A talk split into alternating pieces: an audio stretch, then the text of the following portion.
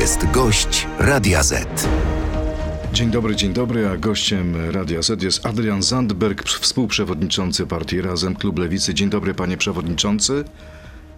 Dzień dobry. Y, Adrian Zandberg dzisiaj prosto z samochodu w trasie w kampanii wyborczej, a zaczynamy proszę Państwa od krótkiej piłki. Pierwsze pytanie do naszego gościa jest bardzo, bardzo proste. Czy Polakom opłaci się czterodniowy tydzień pracy? Panie pośle, tak czy nie? Polakom opłaci się skrócenie czasu pracy i Polacy zasługują na skrócenie czasu pracy. Nasza propozycja to Czyli tak. stopniowe skrócenie czasu pracy do 35 godzin w tygodniu, krok po kroku, tak żeby to było bezpiecznie dla gospodarki. Czyli słyszę odpowiedź tak. E, Znamy już odpowiedź, teraz czekamy na Państwa opinię.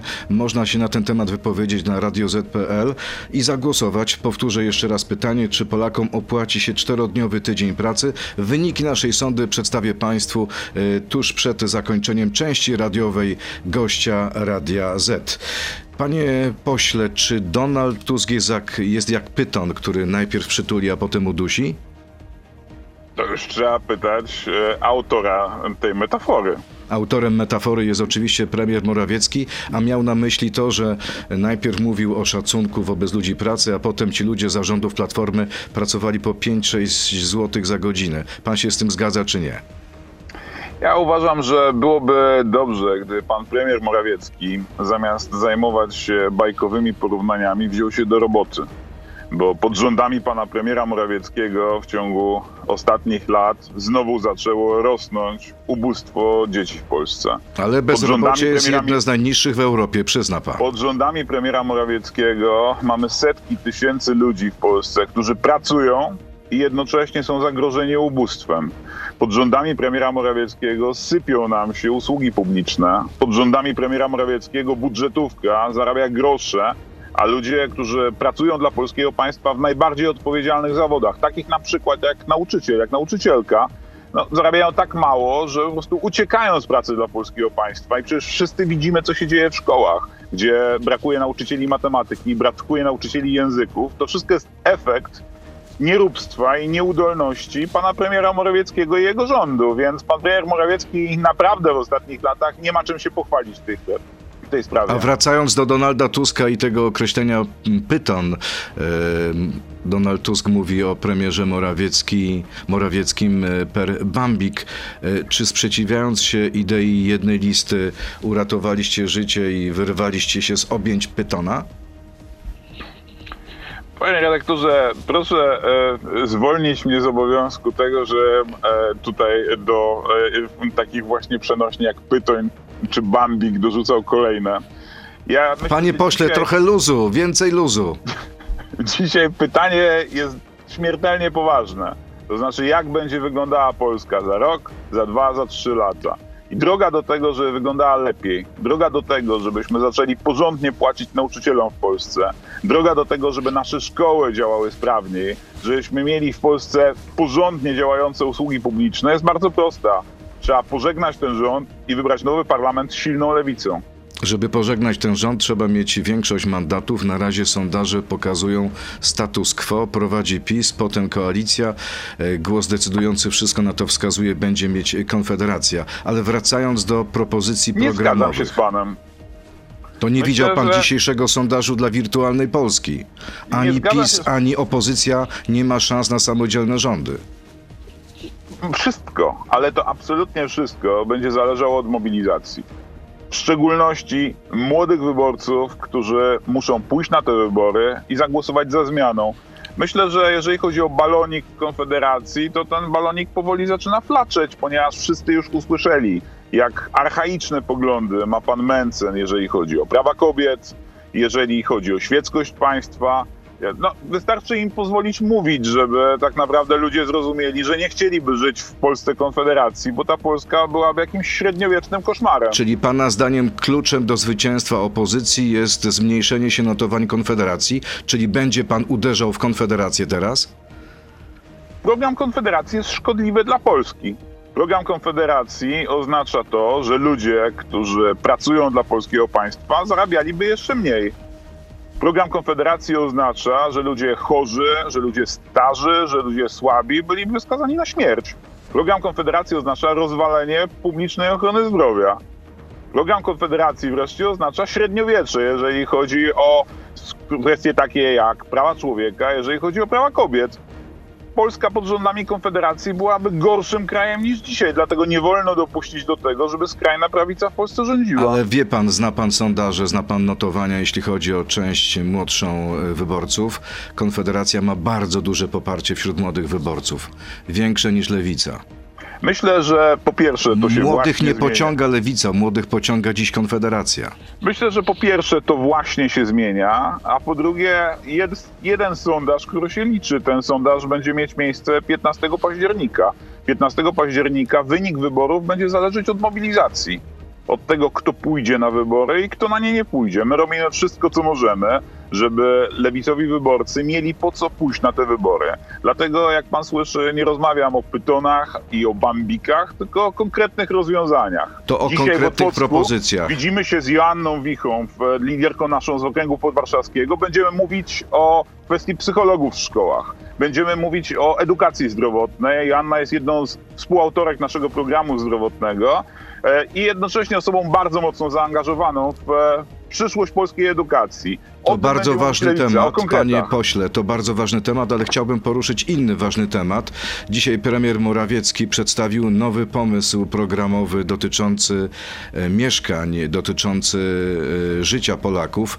Krótki e, fragment. Rewitalizacja tysięcy bloków, nowa termoizolacja, nowoczesne windy, nowe parki i miejsca odpoczynku dla rodzin. Koniec z dziadostwem i drzwiami sklejonymi taśmą samoprzylepną. Podpisałby się pan pod tymi postulatami? Oczywiście, że rewitalizacja osiedli jest rzeczą potrzebną, ale ja mam e, dla pana Morawieckiego dobrą informację. Pieniądze na ten cel już dawno zostały przez nas, przez lewicę, załatwione w Brukseli. Jedyne, co trzeba zrobić, to w końcu przyjąć środki z Krajowego Planu Odbudowy. Natomiast tych środków ciągle nie ma, ponieważ pan Morawiecki jest słabym premierem, który nie umiał opanować swojego zaplecza politycznego. I efekt tego jest taki, że od 850 dni nie zrealizował tych zobowiązań, które sam złożył w Brukseli i w związku z tym Polska ciągle nie dostała olbrzymich europejskich pieniędzy. A wierzy pan Między w to, co mówi Donald Tusk? Wierzy pan w to, co mówi Donald Tusk, że jak wygra wybory, następnego dnia pojedzie do Brukseli i odblokuje KPO? To tak nie działa. Unia Europejska opiera się na zasadach, a nie na sympatiach osobistych.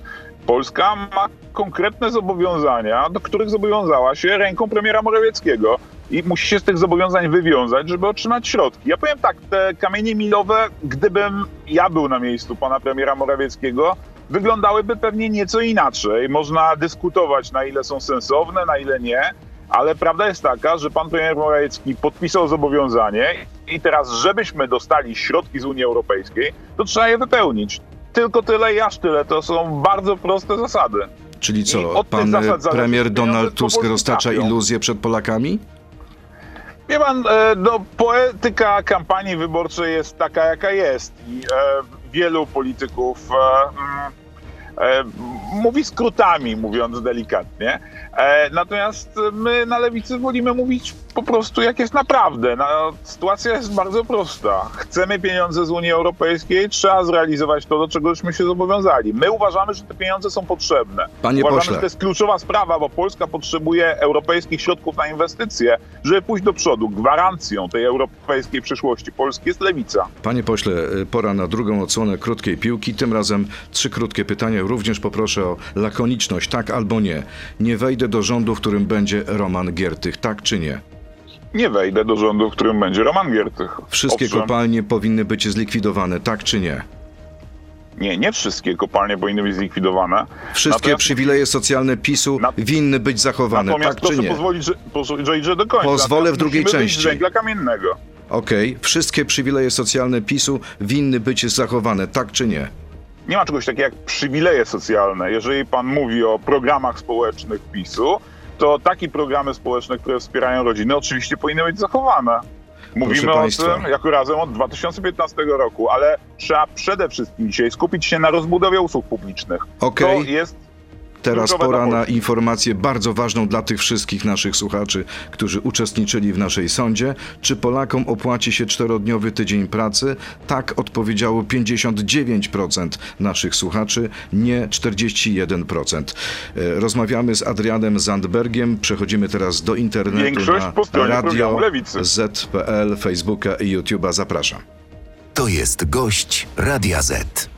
To teraz skomentujmy ten wynik sądy. Większość z panem się zgadza, z pańską ideą, no bo czterodniowy tydzień pracy to jest y, mniej więcej blisko 35 godzin y, pracy w tygodniu. My chcemy to zrobić e, nieco bardziej elastycznie. To znaczy, nasza propozycja jest taka, żebyśmy stopniowo zeszli w ciągu jednej kadencji do 35 godzin w tygodniu, ale chcemy, żeby decyzje o tym, czy to mają być 4 dni, czy też te 35 godzin ma być rozłożone na 5 dni, były podejmowane na dole. No bo ludzie najlepiej wiedzą, w jaki sposób najsensowniej zorganizować swoją pracę. Na dole, czyli w firmie. Wygląda... Tak, w różnych branżach wygląda to w różny sposób. Najlepszy sposób na to, żeby wprowadzać sensownie zmiany, to jest taki, żeby ludzie się ze sobą dogadali. My wierzymy w dialog społeczny. A czy jest możliwe, panie pośle, czy jest możliwe skrócenie czasu pracy przy jednoczesnym nieobniżaniu pensji? Tak. I wiemy to W jaki z, sposób? Wiemy to z doświadczenia krajów, które czas pracy obniżały. Mówię tu i o krajach Europy Zachodniej, ale mówię tutaj także o naszych doświadczeniach polskich. Ale ja czy- przypominam, że my w Polsce schodziliśmy z 42 godzin pracy na 40 godzin pracy, nie obniżając wynagrodzeń. Wręcz Czy przeciwnie. może pan zmusić, panie pośle, czy jest pan w stanie zmusić pan e, pracodawcę do tego, żeby dawał pracownikowi te same pieniądze za mniejszą pracę? Ale dzisiaj, panie redaktorze, to nie ten czy inny polityk pracodawcę zmusza do wypłacania takich czy innych pensji, tylko rynek. Mamy dobrą sytuację na rynku pracy, która pozwala na to, żeby iść do przodu z postępowymi reformami. Dlaczego? Bo wspomniał pan przed chwilą, że w Polsce jest w tym momencie dosyć niski poziom bezrobocia. Jeżeli ktoś chce w Polsce dzisiaj pchać pensję w dół, no to powiedzmy sobie otwarcie, siły rynkowe będą mu to utrudniać. Natomiast mamy doświadczenie nasze polskie ze skrócenia czasu pracy, kiedy w Polsce skracaliśmy czas pracy i nie tylko utrzymywaliśmy równocześnie wynagrodzenia, ale także te wynagrodzenia stopniowo szły w górę. Więc wiemy, jak to zrobić. To nie jest jakaś nowa rzecz, której nigdy w Polsce nie próbowaliśmy. Wie pan, 100 lat temu, kiedy nasi poprzednicy z PPS-u walczyli o wprowadzenie 8-godzinnego dnia pracy w Polsce, to można było powiedzieć, że to jest pomysł zupełnie szalony i nowatorski, że nie wiadomo w jaki sposób to w ogóle zadziała. Ale dzisiaj już wiemy, jak to zadziałało. Zadziałało dobrze. Ten cywilizacyjny wybór był słuszny. A my chcemy po prostu iść dalej tą samą drogą. No dobrze, potrafię sobie wyobrazić spokojnie pracę skróconą takich, w takich zawodach jak informatyk, ale na przykład co w szkołach zrobić? Czy nauczyciele też będą mogli e, krócej pracować? Co w takim razie z nauką, z edukacją uczniów? E, Jeśli dodamy do tego jeszcze te wakaty, które istnieją w szkołach, no to mamy problem. Wakaty w szkołach istnieją dzisiaj ze względu na to, że polskie państwo płaci nauczycielom zbyt mało. A to z kolei wynika z tego, że subwencja, którą przekazujemy samorządom na to, żeby wynagradzały nauczycieli, utrzymywały szkoły, jest od wielu lat zbyt niska. To jest jedyna przyczyna, dla której w Polsce mamy do czynienia z wakatami w szkołach. Bo to nie jest tak, że w Polsce nie mamy świetnie wykształconych ludzi, którzy mogliby ten odpowiedzialny zawód wykonywać. Problem polega na tym, że jeżeli płacimy tak marnie, jak płacimy, to ci ludzie odchodzą do innych branż gospodarki. Często w dodatku, i to jest faktycznie tragedia, pracując w tych branżach gospodarki poniżej swoich kompetencji. Zamiast wykorzystywać ten potencjał, który mają, bo skończyli studia, bo mają wiedzę, bo mają umiejętności, pracują w e, dużo prostszych pracach niż praca nauczycielska, dlatego że są one lepiej wynagradzane. My chcemy to zmienić. Chcemy pójść drogą Finlandii. Jeżeli pan spojrzy na to, jak to działało, w Finlandii, to Finowie dlatego zbudowali system edukacyjny, którego naprawdę zazdrości im pół świata, bo zadbali o jedną prostą rzecz. O to, żeby status zawodu nauczyciela, społeczny status zawodu nauczyciela był wysoki. O to, żeby kariera nauczycielska, pójście do pracy jako nauczyciel, to była fajna ścieżka kariery. Panie pośle, czyli To Polska coś, drugą Finlandią. Jeśli chodzi o edukację, tak. Wie pan, my patrzymy na rozwiązania z różnych krajów i staramy się z nich uczyć. Jeżeli mówimy o programie mieszkaniowym, to inspirujemy się krajem, miastem konkretnie rzecz biorąc, w którym wyszło to świetnie. To znaczy Wiedniem, Austrią. Patrzymy, komu się udało, patrzymy, co działa, zbieramy te rozwiązania i staramy się je adaptować do polskich warunków. Będzie jeszcze o Wiedniu. Będzie jeszcze o Wiedniu w tej Super. rozmowie. E, dopytam pana w sprawie Romana Giertycha. Zadeklarował pan jasno, że pan nie wejdzie do rządu, w którym będzie Roman Giertych. Dlaczego? Ponieważ pan Roman Giertych jest postacią, której poglądy są na antypodach poglądów lewicy w wielu kluczowych sprawach. Natomiast y, no, mamy w tym momencie dosyć prosty wybór i odpowiedź na pytanie, czy w rządzie będzie Roman Giertych, czy też w rządzie Romana Giertycha nie będzie, będzie zależała od jednej prostej rzeczy. Od tego, czy będzie silna lewica w przyszłym parlamencie i jak silna będzie. Jeżeli będzie w przyszłym parlamencie lewica w wystarczająco silnej pozycji, to Romana Giertycha w rządzie nie będzie. Roman Giertych, jak pan wie, kandyduje z list Platformy Obywatelskiej. Platforma Obywatelska wzięła odpowiedzialność za pana Giertycha i wzięła odpowiedzialność za jego poglądy. Więc tak naprawdę wybór jest jasny. Jeżeli ktoś chce, żeby Roman Giertych był w rządzie, to powinien głosować na Platformę Obywatelską. Jeżeli natomiast państwo podobnie jak my, nie chcecie widzieć pana Romana Giertycha w rządzie, to zagłosujcie na lewicę. Czy ja dobrze rozumiem, że start Romana Giertycha może pomóc lewicy? Myślę, że w Polsce przygniatająca większość ludzi nie pragnie pana Romana Giertycha w rządzie. Tak mi się wydaje i myślę, że potwierdzają to także badania społeczne. Natomiast dla nas to nie jest kwestia, do której podchodzimy w sposób cyniczny. My po prostu odrzucamy nacjonalizm, odrzucamy homofobię, odrzucamy średniowieczne poglądy. Ale Roman Giertych przypadku- wielokrotnie deklarował, że już jest innym Romanem Giertychem. Nie wierzy pan w możliwość przemiany człowieka? Nie wierzy pan w, prze- w możliwość przemiany polityka? ale ja obserwuję na bieżąco wypowiedzi pana mecenasa Giertycha i widzę dosyć jasno, jakie te poglądy są. Pamiętam, co pan Giertych jeszcze niedawno wypisywał na temat Roberta Biedronia i Krzysztofa Śmiszka i e, to, mam oczy, więc czytam. E, natomiast e, sprawa jest bardzo prosta to my odrzucamy nacjonalizm, odrzucamy homofobię, odrzucamy średniowieczne poglądy w przypadku Konfederacji i odrzucamy je także w przypadku pana mecenasa, który był wychowawcą Konfederacji. Na jednej linii stawia pan Konfederację i mecenasa Giertycha. Wszyscy politycy się od siebie różnią pod wieloma względami. Natomiast nie mam wątpliwości, że jeżeli chodzi o te kwestie, o których mówiłem przed chwilą, no to jest prosta linia, która łączy twórcę Młodzieży Wszechpolskiej z panem Bosakiem i jego kolegami. To dokończmy ten wątek. Ostatnie już pytanie. Jeśli będzie propozycja ze strony Donalda Tuska, żeby Roman Giertych wszedł do rządu, partia Razem, Adrian Zandberg będzie przeciw. To jest oczywiste. Natomiast proponuję, żebyśmy dzisiaj zajęli się tym, że w ogóle ten rząd miał szansę powstać, a rząd powstaje wtedy, kiedy zdobędzie się większość parlamentarną. Czyli Myślę, wtedy, że- kiedy się uda przekonać wyborców, kiedy uda się przekonać naszych słuchaczy, więc teraz Żeby pora, głosować. pora na naszych słuchaczy. Bardzo pana proszę, panie pośle, o krótkie odpowiedzi, bo pytań Dobrze. jest bardzo wiele, dotyczą różnych dziedzin. Zaczynamy od pytania od Szymona Trojanowskiego. Czy według Lewicy 1000 zł dla każdego studenta nie spowoduje stymulacji popytu i wzrostu kosztów życia w miastach studenckich i pojawienie się problemu iluzorycznych studentów posiadających status jedynie w celu otrzymania tego dodatku? Krótko. To są dwa pytania, więc pozwoli pan, że na każde z nich odrębna odpowiedź, bo oba na tą odpowiedź zasługują.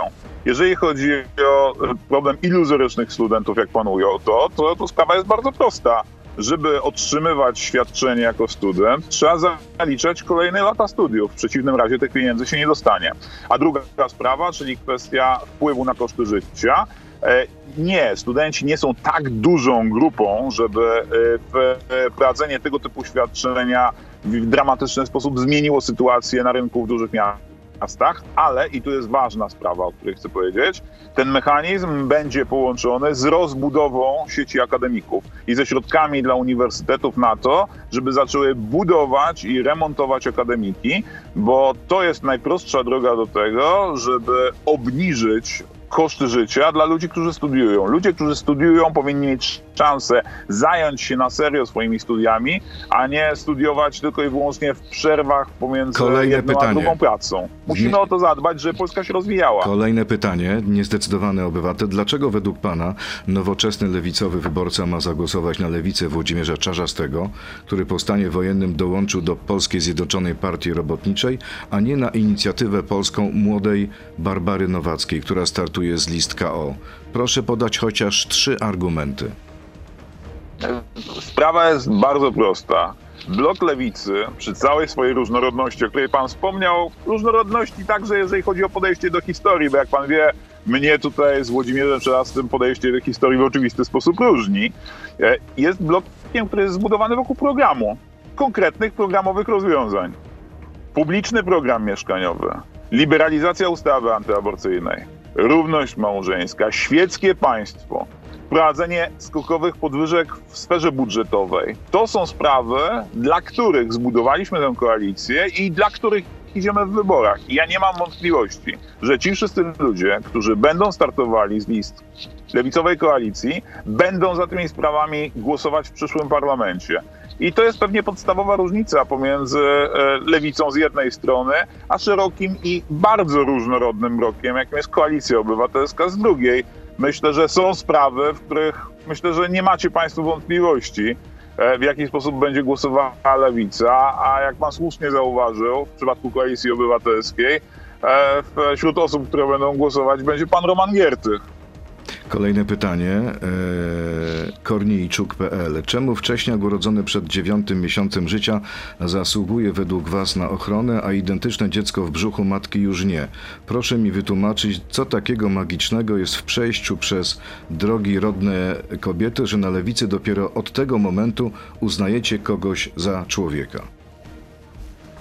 Ale to jest jakiś fake news.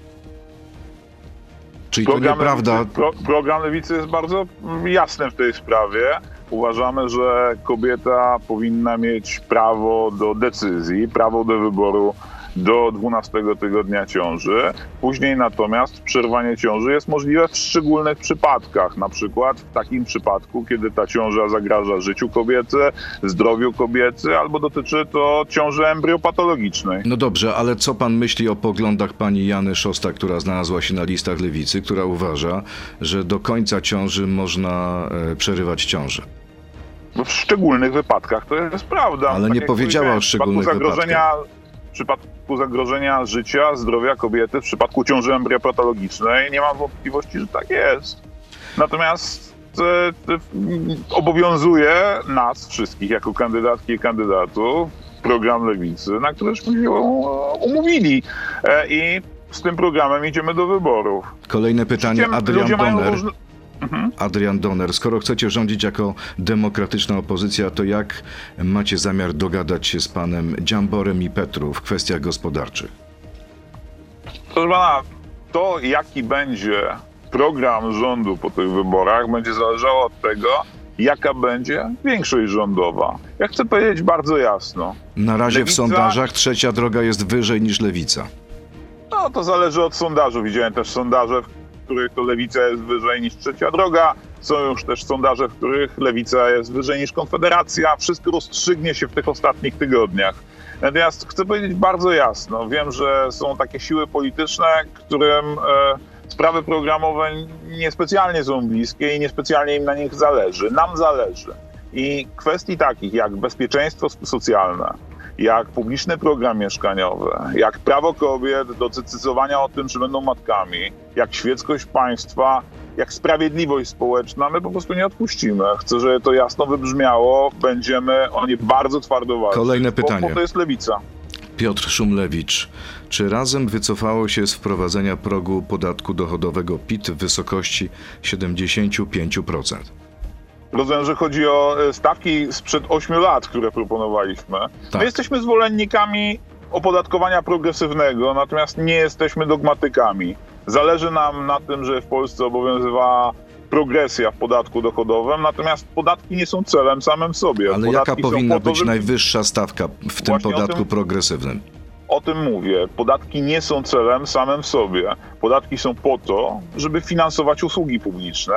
Uważamy, że oczywiście, jeżeli chodzi o milionerów, jeżeli chodzi o ludzi, którzy mają wyższe, bardzo wysokie dochody, powinna obowiązywać wyższa stawka niż dzisiaj. Natomiast nie rzucę panu dzisiaj liczbami, ponieważ żeby odpowiedzialny sposób tymi liczbami szermować, trzeba najpierw wejść do Ministerstwa Finansów i zobaczyć prawdziwe dane, którymi ministerstwo niestety nie chce się z nami dzielić. Mówię to ze smutkiem, bo jako poseł interpelowałem do Ministerstwa Finansów w tej sprawie. Ale czy to nie jest Prosząc o z to, pana strony, panie pośle, unik? Nie powiem, Nie, jest- jaka powinna jest- być najwyższa stawka podatku, bo nie mam pewności co do To jest- prawdziwości danych Ministerstwa jest- Finansów. Nie, po prostu zachowuję się w sposób odpowiedzialny. Zwróciłem się do Ministerstwa Finansów o udostępnienie modelu, w oparciu o który jest kształtowany polski system podatkowy. I otrzymałem informację, że mimo, że jestem posłem, to ministerstwo w ramach tej odpowiedzi na interpelację nie udostępni mi tych danych. Uważam, że to jest e, bardzo zła Ale gdyby- bo ona odbiera opozycji prawo do tego, żeby kształtować programy polityczne w oparciu o pełne informacje o funkcjonowaniu państwa. Panie pośle, Jeżeli będziemy to to, trochę- rządzić, to to także się zmieni. Rozumiem, ma pan prawo do takiej oceny, ale to trochę wygląda jak unik. Boi się pan powiedzieć o tej najwyższej stawce podatkowej. Dlaczego się pan boi? Nie, ale ja jest to dokładnie odwrotnie. To znaczy, ja chcę, żeby No słowa, to które mówię, 75 padały czy odpowiedzialnie. 50%? Proszę pana, podejrzewam, że realistycznie oceniając to, jaka będzie przyszła koalicja rządząca, sukcesem będzie, jeśli uda nam się po prostu wprowadzić w Polsce wyższą stawkę opodatkowania dla milionerów i wielkiego biznesu. I tak jak powiedziałem, nie jestem tutaj dogmatykiem, natomiast mi zależy na sprawiedliwym systemie podatkowym. A sprawiedliwy system podatkowy to ten, w którym ludzie, którzy są niezamożni, płacą mniejsze podatki niż dzisiaj, a ci, którzy są bardzo bogaci i wielkie korporacje płacą wyższe. Po to jest lewica. I Jeszcze jedno pytanie, czy razem popiera zróżnicowanie wieku emerytalnego kobiet i mężczyzn? Ja uważam, że powinniśmy iść w stronę równego wieku e, emerytalnego kobiet i mężczyzn, natomiast droga do tego radzi przez dialog społeczny. Porozumienie wszystkich stron dialogu społecznego, a nie jednostronne narzucanie rozwiązań przez rząd, to się nigdy nie sprawdza. Kolejne pytanie, wolność słowa. Skoro lewica ma na sztandarach zero tolerancji dla przemocy wobec kobiet, to jak tłumaczycie, że współliderem waszej partii jest Robert Biedroń, którego własna matka oskarżyła o znęcanie się nad nią? Hmm, to jest dosyć nieprzyzwoite pytanie, ponieważ e, pan Robert Biedroń tę sprawę publicznie wielokrotnie także w mediach wyjaśniał. Więc myślę, że to e, jeśli ktoś zadaje to pytanie w dobrej wierze, to zachęcam do tego, żeby się z tymi wyjaśnieniami zapoznał, a jeżeli w złej wierze, to proszę wybaczyć, ja nie będę na pytanie w złej wierze odpowiadać. To pytanie ode mnie. Czy po e, odsunięciu PiSu od władzy, jeśli oczywiście będziecie mieć większość, lewica rozbierze mur na granicy z Białorusią? Ja osobiście uważam, że kluczową rzeczą nie jest to, czy tam stoi mur, czy nie. Kluczową jest to, że były przestrzegane prawa człowieka przez Straż Graniczną na przejściach granicznych, zgodnie z tym, w jaki sposób Polska zobowiązała się do tego, zobowiązując się w porozumieniach międzynarodowych do przestrzegania praw człowieka, w tym praw azylantów, w tym praw uchodźców politycznych. I to jest rzecz dla mnie kluczowa, że Polska w końcu zaczęła przestrzegać Ja to rozumiem, pełni praw człowieka. Ale ja pytam o mur y, na granicy z Białorusią nieprzypadkowo, bo jest to postulat y, właśnie wspomniany już y, waszej nowej kandydatki na listach, pani Jany Szostek, która, Szostak, która powiedziała, że w Radiu TOG FM, że najlepiej, żeby zapora w ogóle nie powstała i jest za tym, żeby ten mur został użyty do przetworzenia na ogrodzenia albo blachy dla mieszkańców i mieszkanek Podlasia. Czy to jest także pański program i to jest pański postulat? Ale ja odpowiadam panu na to pytanie w ten sposób też nieprzypadkowo, bo e, wie pan, z tym murem czy z płotem e, trzeba zacząć od tego, że efektywność tego płotu jest zupełnie inna niż mówili rządzący i widać to choćby z niemieckich statystyk, jeżeli chodzi o azylantów, uchodźców, którzy napływają do Niemiec i którzy przez ten płot przeszli. Więc e, to jest tutaj dużo rządowej propagandy a propos tego, jak on działa, choć w rzeczywistości to działanie wygląda inaczej. Natomiast dla mnie kluczowe nie jest to, w jaki sposób wyglądają technicz, od technicznej strony zabezpieczenia przed przekraczaniem granicy, tylko to, żeby były na niej przestrzegane prawa Jasne, człowieka. ale- Mówię o tym, dlatego że w Finlandii lewicowy rząd też budował różnego rodzaju zabezpieczenia na granicy z Rosją, ale różnica pomiędzy rządem polskim a rządem fińskim polega na tym, że rząd fiński wszystkich, ale absolutnie wszystkich tych zobowiązań w zakresie praw człowieka przestrzega, a nasz nie. Panie Lewica pośle, jest po prostu Dla mnie kluczowe jest uzyskanie odpowiedzi y, na moje pytanie, czy jeśli lewica dojdzie do władzy, rozbierzecie ten mur, czy nie? Ale ja panu odpowiedziałem na to pytanie. To znaczy, ja nie widzę powodu do tego, że w tym momencie koncentrować się na rozbieraniu płotu. Ja chcę skoncentrować się na tym, żeby Straż Graniczna przestrzegała wszystkich zobowiązań międzynarodowych, do których się zobowiązaliśmy jako część demokratycznej wspólnoty szanującej prawa człowieka. To ostatnie pytanie. Czy Donald Tusk to wciąż najlepszy premier przyszłego rządu, jeśli opozycja będzie miała większość? Panie redaktorze, e, rząd konstruuje się wtedy, kiedy po wyborach jest większość parlamentarna. I wtedy jest czas na to, żeby wybierać, kto będzie premierem, kto będzie ministrem pracy, gospodarki i rozwoju, kto będzie pełnić różne ważne funkcje w tym rządzie. I zachęcam wszystkich tych, którzy już moszczą się na fotelu premiera czy na fotelu ministra, żeby wstrzymali się jeszcze z tym procesem, bo na razie trzeba te wybory wygrać i proponuję, żeśmy skoncentrowali się na tym, żeby zmobilizować ludzi do pójścia na wybory, bo od tego będzie zależało to, kto będzie premierem i kto będzie rządzić po tych wyborach. Proszę mi wybaczyć, ale znowu unika pan odpowiedzi na moje pytanie. Nie, to jest bardzo konkretna odpowiedź na pana pytanie, panie redaktorze. To nie jest odpowiedź.